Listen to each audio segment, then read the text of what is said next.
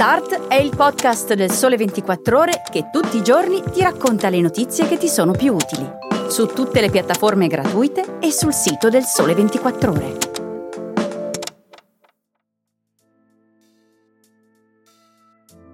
Dove scoprire il vino fra piacere e cultura. Le creazioni sospese fra arte e design e i piatti imperdibili della neopremiata Gucci Osteria Beverly Hills. Ciao, sono Chiara Beghelli, giornalista del Sole 24 Ore, e vi sto per raccontare queste e altre storie, curiosità, luoghi e oggetti che ho scelto fra i più interessanti della settimana.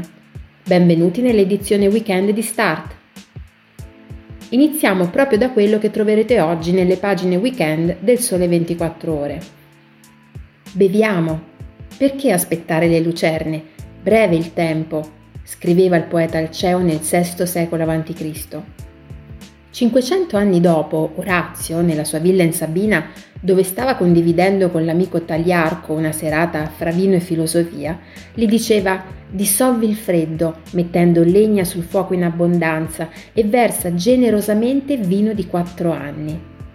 È interessante questa antica identità del vino come via alla sapienza, alla conoscenza di sé e del mondo, un percorso che in realtà nasce già dalle mani di chi coltiva la vite e riconosce quando è il momento propizio per raccoglierne il frutto.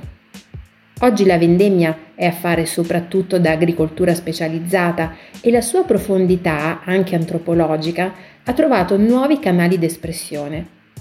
Intorno al vino e al farlo si sono moltiplicate quelle esperienze che consentono di venire a contatto con il suo mondo, ricevendo i suoi doni più generosi in termini di gusto e altri piaceri. Si tratta di quelle esperienze, appunto, che sempre più cantine offrono ai loro visitatori. Dormire in suite ispirate al vino, passeggiare nelle vigne o persino sorvolarle, fare yoga con lo sguardo sui tralci che si colorano d'autunno, un menù ricco e variegato che è protagonista della nuova pagina di Viaggi 24 di weekend del Sole 24 Ore. Maria Teresa Manuelli compie un viaggio nelle cantine italiane che offrono le esperienze più indimenticabili, associando ogni volta un consiglio di degustazione. In Sicilia, per esempio, si vedono dall'alto le pendici boscose e lunari dell'Etna grazie all'elicottero messo a disposizione dal relè Monaci delle Terre Nere, che coltiva vigneti autoctoni come il carricante e il nerello mascalese. Nel Gavi piemontese, alla tenuta alla scolca, si impara a cucinare e si seguono masterclass di yoga, seguite magari da un bicchiere di dantan fatto al 100% di uva cortese. E nel Maso Grotner, a Fie dello Sciliar, a un passo dalle Dolomiti, si riposa in suite di design dopo un bagno rilassante in un'antica botte con la compagnia di un calice di pinot nero Corax, che scandisce a ogni sorso il nostro scorrere nel tempo. Nel bel libro Contro l'oggetto, Emanuele Quinz riflette sulla differenza fra artista e designer. Accade spesso che i designer si sentano artisti, ma quasi mai che gli artisti si vedano come designer. A dividere i due mondi, per quanto tangenti, c'è la modalità di riproduzione delle opere e la loro funzione. Di solito un oggetto di design viene riprodotto in molti pezzi uguali e l'arte non serve a qualcosa. Ma qui sfioriamo l'orlo della discussione filosofica e dunque preferiamo scoprire quei casi, nuovissimi perché presentati all'ultimo Super Salone di Milano, di quegli oggetti di design firmati da artisti nei quali la questione temporaneamente si concilia.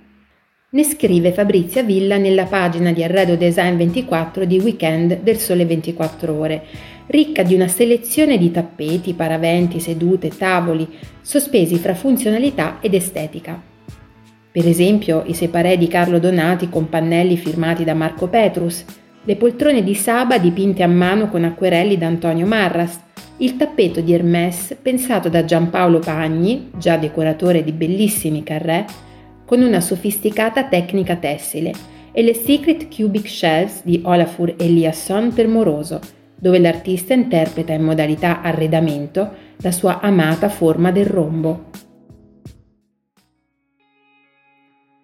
La proprietà o la caratteristica di essere flessibile, facilità a piegarsi e in senso figurato a variare, a modificarsi, ad adattarsi a situazioni o condizioni diverse. Questa, secondo il dizionario Treccani, è la definizione di flessibilità, parola protagonista della nostra quotidianità, dei nostri pensieri e anche dei nostri desideri. Sì, perché se a volte siamo costretti alla flessibilità, altre volte vorremmo che il mondo fosse più flessibile con noi in una rincorsa al reciproco adattamento. Maestri di flessibilità, almeno loro, sono i nuovi PC e tablet che la interpretano e la facilitano. È Gianni Rusconi a indagare il mondo di questi nuovi strumenti per la pagina di Tech24 di Weekend del Sole 24 Ore. Device dallo schermo switchabile in orizzontale o verticale, con tastiera fisica o touchscreen, sistemi di ricarica d'avanguardia e che ci accompagnano con fare smart dalla scrivania al letto, capaci di adattarsi alle nostre mani come al nostro umore. Una nuova stella Michelin per Massimo Bottura.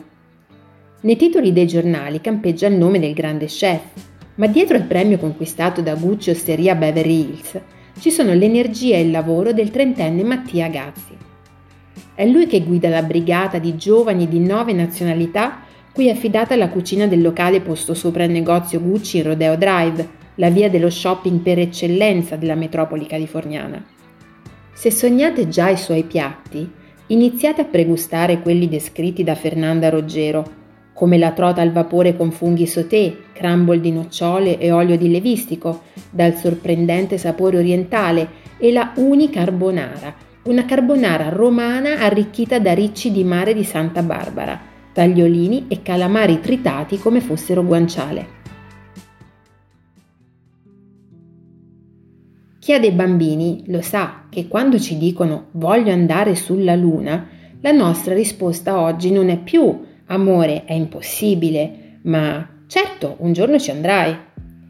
Il cambio di prospettiva è supportato dal veloce sviluppo dei viaggi spaziali, un segmento che si sta affollando di operatori, come ha dimostrato la partecipazione al recente Space e Underwater Tourism Universal Summit organizzato a Marbella. Gianni Rusconi ne ha intervistati alcuni, scoprendo che se Space Perspective ha già registrato il tutto esaurito per il volo verso la Luna previsto per il 2024, si può sempre ripiegare sui viaggi sottomarini. Uno yacht futuristico offrirà presto viaggi di lusso in sette località subacquee costruite in fondo ai mari del globo e si potrà ancora dire di essere andati oltre la Terra. Il viaggio di questa settimana termina qui. Se volete potete proseguirlo esplorando il nostro sito www.ilsole24ore.com dove ci si può anche iscrivere per ricevere la newsletter di weekend che ogni sabato mattina porterà le nostre storie e altre rubriche nella vostra casella email. Prima dei saluti vi lascio con Henri David Thoreau. C'è solo un tipo di successo, fare della propria vita ciò che si desidera. È tutto, grazie per avermi ascoltata, vi auguro una buona domenica e vi aspetto alla prossima puntata.